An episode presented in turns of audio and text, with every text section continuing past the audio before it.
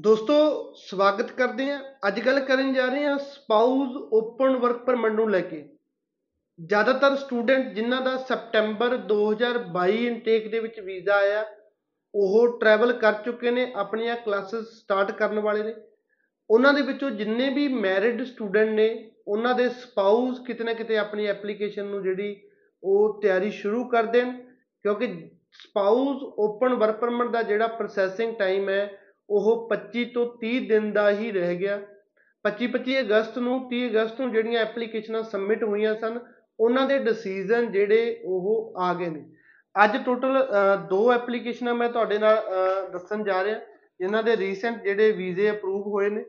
ਇਹਨਾਂ ਦੇ ਵਿੱਚੋਂ ਪਹਿਲੀ ਜਿਹੜੀ ਐਪਲੀਕੇਸ਼ਨ ਹੈ ਉਹ ਨਵਪ੍ਰੀਤ ਸਿੰਘ ਦੀ ਹੈ। ਨਵਪ੍ਰੀਤ ਸਿੰਘ ਜੋ ਕਿ ਜੋਗਾਨੰਦ ਪਿੰਡ ਦੇ ਰਹਿਣ ਵਾਲੇ ਨੇ। ਇਹਨਾਂ ਦੀ origignal ਪਾਸਪੋਰਟ ਰਿਕੁਐਸਟ ਤੁਸੀਂ ਦੇਖ ਸਕਦੇ ਹੋ। ਨਵਪ੍ਰੀਤ ਸਿੰਘ ਦਾ ਜਿਹੜਾ ਵੀਜ਼ਾ ਉਹ 18 ਅਗਸਤ ਜਿਹੜੀ ਐਪਲੀਕੇਸ਼ਨ 18 ਅਗਸਤ 2022 ਨੂੰ ਸਬਮਿਟ ਹੋਈ ਸੀ। 24 ਅਗਸਤ ਨੂੰ ਬਾਇਓਮੈਟ੍ਰਿਕ 25 ਅਗਸਤ ਨੂੰ ਮੈਡੀਕਲ ਐਂਡ 16 ਸਪਟੈਂਬਰ ਨੂੰ ਇਹਨਾਂ ਨੂੰ origignal ਪਾਸਪੋਰਟ ਰਿਕੁਐਸਟ ਆਉਂਦੀ ਹੈ। ਉਸ ਤੋਂ ਬਾਅਦ ਸੈਕੰਡ ਐਪਲੀਕੇਸ਼ਨ ਜਿਹੜੀ ਪਵਿੰਦਰਜੀਤ ਸਿੰਘ ਦੀ ਹੈ ਪਵਿੰਦਰਜੀਤ ਸਿੰਘ ਜੋ ਕਿ ਅਹ, ਕੋਟਕਪੂਰਾ ਦੇ ਰਹਿਣ ਵਾਲੇ ਨੇ। ਪਵਿੰਦਰਜੀਤ ਸਿੰਘ ਦੀ ਵੀ origignal ਪਾਸਪੋਰਟ ਰਿਕੁਐਸਟ ਤੁਸੀਂ ਦੇਖ ਸਕਦੇ ਹੋ।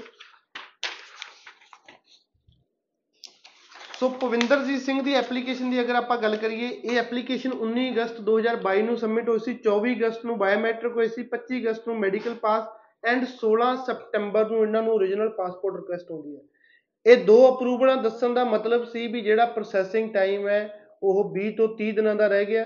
ਸੋ ਅਗਰ ਤੁਹਾਡਾ ਸਪਾਊਸ ਸਟੱਡੀ ਵੀਜ਼ੇ ਦੇ ਲਈ ਸਪਟੰਬਰ 2022 ਇਨਟੇਕ ਦੇ ਲਈ ਗਿਆ, ਤਾਂ ਬਿਨਾਂ ਕੋਈ ਟਾਈਮ ਗਵਾਏ ਆਪਣੀ ਐਪਲੀਕੇਸ਼ਨ ਸਬਮਿਟ ਕਰੋ। ਉੱਥੇ ਜਿਹੜੀ ਇੱਕ ਕਨਫਿਊਜ਼ਨ ਬਹੁਤ ਹੁੰਦੀ ਹੈ, ਉਹ ਹੁੰਦੀ ਆ ਕਾਲਜ ਚੇਂਜ ਨੂੰ ਲੈ ਕੇ। ਮੋਸਟਲੀ ਸਟੂਡੈਂਟ ਕਈ ਵਾਰ ਉੱਥੇ ਜਾਂਦੇ ਨੇ ਤਾਂ ਉੱਥੇ ਜਾ ਕੇ ਉਹਨਾਂ ਨੂੰ ਕਾਲਜ ਦਾ এনवायरमेंट ਜਾਂ ਜਿੱਥੇ ਉਹਨਾਂ ਨੇ ਰਹਿਣਾ ਕਰਨਾ ਹੁੰਦਾ, ਉਸ ਤੋਂ ਕਾਲਜ ਦੂਰ ਹੁੰਦਾ ਜਾਂ ਜਿੱਥੇ ਕੰਮ ਵਗੈਰਾ ਮਿਲਦਾ, ਉਸ ਤੋਂ ਕਾਲਜ ਦੂਰ ਹੁੰਦਾ। ਤਾਂ ਉੱਥੇ ਸਟੂਡੈਂਟ ਕੋਲ ਆਪਸ਼ਨ ਹੁੰਦੀ ਆ ਉਹ ਕਾਲਜ ਚੇਂਜ ਕਰਨ ਵਾਲੇ ਪਾਸੇ ਭੱਜਦਾ ਹਾਲਾਂਕਿ ਇਸ ਚੀਜ਼ ਦੇ ਉੱਪਰ ਕੋਈ ਵੀ ਉਹਨਾਂ ਨੂੰ ਰੋਕ ਨਹੀਂ ਸਕਦਾ। ਐਜ਼ ਅ ਇੰਟਰਨੈਸ਼ਨਲ ਸਟੂਡੈਂਟ ਉਹਨਾਂ ਦਾ ਰਾਈਟ ਆ, ਉਹ ਕਾਲਜ ਆਪਣਾ ਚੇਂਜ ਕਰ ਸਕਦੇ ਨੇ। ਬਟ ਅਗਰ ਆਪਾਂ ਸਪਾਊਸ ਓਪਨ ਵਰਕ ਪਰਮਿਟ ਦੀ ਗੱਲ ਕਰੀਏ ਜਾਂ ਮੈਰਿਡ ਸਟੂਡੈਂਟ ਦੀ ਗੱਲ ਕਰੀਏ, ਜਿਹੜੇ ਸਟੂਡੈਂਟ ਆਫਟਰ ਮੈਰਿਜ ਕੈਨੇਡਾ ਗਏ ਨੇ ਤੇ ਉਹਨਾਂ ਦੇ ਸਪਾਊਸ ਨੇ ਓਪਨ ਵਰਕ ਪਰਮਿਟ ਅਪਲਾਈ ਕਰਨਾ, ਉਹ ਇਹ ਕੰਮ ਕਰਨ ਤੋਂ ਗੁਰੇਜ਼ ਕਰਨ, ਕਿਉਂਕਿ ਜਿਹੜੀ ਤੁਹਾਡੇ ਸਪਾਊਸ ਦੀ ਐਪਲੀਕੇਸ਼ਨ ਹੈ, ਉਹ ਤੁਹਾਡੀ ਪਰਫਾਰਮੈਂਸ ਦੇ ਉੱਪਰ ਡਿਪੈਂਡ ਕਰਦੀ ਹੈ। ਹਾਈ ਕਮਿਸ਼ਨ ਇਸ ਦੇ ਵਿੱਚ ਚੈੱਕ ਕਰੇਗੀ ਵੀ ਤੁਸੀਂ ਕਿਸ ਵੀਜ਼ੇ ਦੇ ਉੱਪਰ ਕੈਨੇਡਾ ਗਏ ਹੋ, ਕਿਸ ਕਾਲਜ ਦੇ ਵਿੱਚ ਗਏ ਹੋ, ਕੀ ਪ੍ਰੈਜ਼ੈਂਟਲੀ ਉਸੇ ਕਾਲਜ ਦੇ ਵਿੱਚ ਤੁਸੀਂ ਪੜ੍ਹ ਰਹੇ ਹੋ ਜਾਂ ਤੁਸੀਂ ਕਾਲਜ ਚੇਂਜ ਕੀਤਾ, ਕਿਉਂ ਕੀਤਾ, ਕੀ ਰੀਜ਼ਨ ਹੈ। ਸੋ ਕਿਤੇ ਨਾ ਕਿਤੇ ਅਗਰ ਤੁਸੀਂ ਕਾਲਜ ਚੇਂਜ ਕਰਦੇ ਹੋ, ਤਾਂ ਤੁਹਾਡੇ ਸਪਾਊਸ ਨੂੰ ਉਹਨਾਂ ਹਾਲਾਤਾਂ ਦੇ ਵਿੱਚ ਰਿਫਿਊਜ਼ਲ ਦਾ ਸਾਹਮਣਾ ਕਰਨਾ ਪੈ ਸਕਦਾ। ਸੋ ਜਿੰਨੇ, ਜਿਹੜੇ ਵੀ ਮੈਰਿਡ ਕਪਲ ਨੇ ਐਜ਼ ਅ ਆਫਟਰ ਮੈਰਿਜ ਉਹ ਸਟੱਡੀ ਵੀਜ਼ਾ ਤੇ ਸਪਟੈਂਬਰ 2022 ਇਨਟੇਕ ਦੇ ਵਿੱਚ ਗਏ ਨੇ ਉਹਨਾਂ ਨੂੰ ਕਾਲਜ ਚੇਂਜ ਕਰਨ ਤੋਂ ਗੁਰੇਜ਼ ਕਰਨੀ ਚਾਹੀਦੀ ਆ ਤਾਂ ਜੋ ਉਹਨਾਂ ਦੇ ਸਪਾਊਸ ਦੀ ਐਪਲੀਕੇਸ਼ਨ ਨੂੰ ਕੋਈ ਪ੍ਰੋਬਲਮ ਨਾ ਆ ਸਕੇ। ਸੋ ਅਗਰ ਕਿਸੇ ਹਾਲਾਤਾਂ ਦੇ ਵਿੱਚ ਉਹਨਾਂ ਨੂੰ ਕਾਲਜ ਚੇਂਜ ਕਰਨਾ ਵੀ ਪੈ ਰਿਹਾ, ਕਿਉਂਕਿ ਕਈ ਵਾਰ ਕੀ ਹੁੰਦਾ ਹੈ ਵੀ ਕੋਈ ਪ੍ਰੋਬਲਮ ਹੀ ਇਦਾਂ ਦੀ ਹੁੰਦੀ ਆ ਵੀ ਉਸ ਤੇ ਚੱਲਦੇ ਉਹ ਕਾਲਜ ਜੁਆਇਨ ਨਹੀਂ ਕਰ ਸਕਦੇ, ਤਾਂ ਉਹਨਾਂ ਨੂੰ ਅਗਰ ਉਹ ਸਪਟੈਂਬਰ ਇਨਟੇਕ ਦੇ ਵਿੱਚ ਗਏ ਨੇ ਤਾਂ ਕੋਸ਼ਿਸ਼ ਕਰਨੀ ਚਾਹੀਦੀ ਹੈ ਜਿਸ ਕਾਲਜ ਦੇ ਵਿੱਚ ਤੁਸੀਂ ਚੇਂਜ ਕਰਨਾ ਚਾਹੁੰਦੇ ਹੋ ਯਾਨੀ ਕਿ ਜਿਸ ਨੈਕਸਟ ਕਾਲਜ ਦੇ ਵਿੱਚ ਤੁਸੀਂ ਪੜ੍ਹਨਾ ਚਾਹੁੰਦੇ ਹੋ ਉਸ ਦੇ ਵਿੱਚ ਕਲਾਸਿਸ ਵੀ ਤੁਸੀਂ ਸਪਟੈਂਬਰ ਇਨਟੇਕ 'ਚ ਹੀ ਸਟਾਰਟ ਕਰ ਸਕੋ ਗੈਪ ਨਾ ਪਾਓ।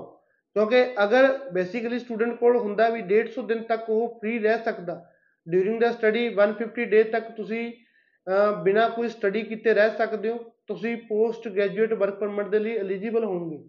ਬਟ ਅਗਰ ਤੁਹਾਡਾ ਜਿਹੜਾ ਗੈਪ ਹੈ ਜਾਂ ਡ੍ਰੌਪ ਹੈ ਉਹ 150 ਦਿਨ ਤੋਂ ਉੱਪਰ ਜਾਂਦਾ ਹੈ, ਤਾਂ student post graduate work permit ਦੇ ਲਈ ਐਲੀਜੀਬਲ ਨਹੀਂ ਹੁੰਦਾ ਕੈਨੇਡਾ ਸਟੂਡੈਂਟ ਕਿਉਂ ਜਾਂਦਾ ਵੀ ਆਫਟਰ ਸਟੱਡੀ 1 ਸਾਲ ਦੀ ਸਟੱਡੀ ਕਰਦਾ ਤਾਂ ਬੱਚੇ ਨੂੰ 1 ਸਾਲ ਦਾ ਵਰਕ ਪਰਮਿਟ ਮਿਲਦਾ 2 ਸਾਲ ਦੀ ਸਟੱਡੀ ਕਰਦਾ ਤਾਂ 3 ਸਾਲ ਦਾ ਵਰਕ ਪਰਮਿਟ ਮਿਲਦਾ ਹੁਣ ਅਗਰ ਤੁਸੀਂ ਡਿਊਰਿੰਗ ਦਾ ਸਟੱਡੀ 150 ਦਿਨ ਤੱਕ ਫ੍ਰੀ ਰਹਿ ਗਏ ਜਾਂ 151 ਦਿਨ ਤੱਕ ਫ੍ਰੀ ਰਹਿ ਗਏ, ਕੋਈ ਕੰਮ ਨਹੀਂ ਕੀਤਾ, ਉਹ ਇਸੇ ਹਾਲਾਤਾਂ 'ਚ ਰਹਿੰਦਾ ਵੀ ਜਦੋਂ ਤੁਹਾਨੂੰ ਕੋਈ ਕਾਲਜ ਚੇਂਜ ਕਰਨਾ ਪੈਂਦਾ ਹੈ।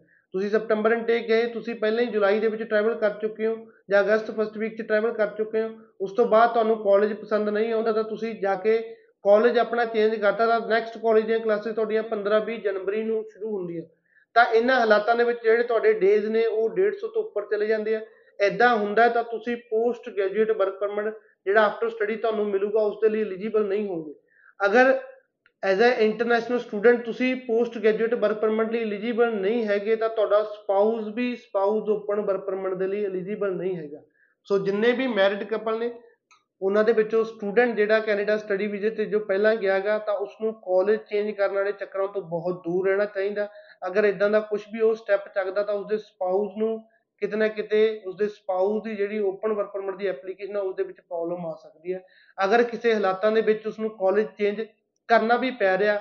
ਤਾਂ ਅਗਰ ਉਹ ਸਪਟੈਂਬਰ ਇਨਟੇਕ ਗਿਆ ਤਾਂ ਨੈਕਸਟ ਕਾਲਜ ਦੀਆਂ ਕਲਾਸਾਂ ਵੀ ਸਪਟੈਂਬਰ ਇਨਟੇਕ ਦੇ ਵਿੱਚ ਹੀ ਲੈਣੀਆਂ ਚਾਹੀਦੀਆਂ ਨੇ। ਕੋਈ ਵੀ ਡ੍ਰੌਪ ਜਾਂ ਗੈਪ ਉਹਨਾਂ ਨੂੰ ਨਹੀਂ ਪਾਉਣਾ ਚਾਹੀਦਾ। ਅਗਰ ਇਦਾਂ ਦਾ ਕੁਝ ਹੁੰਦਾ ਤਾਂ ਵੀ ਉਹਨਾਂ ਦੇ ਸਪਾਊਸ ਦੀ ਐਪਲੀਕੇਸ਼ਨ ਦੇ ਵਿੱਚ ਪ੍ਰੋਬਲਮ ਆ ਸਕਦੀ ਹੈ। ਧੰਨਵਾਦ।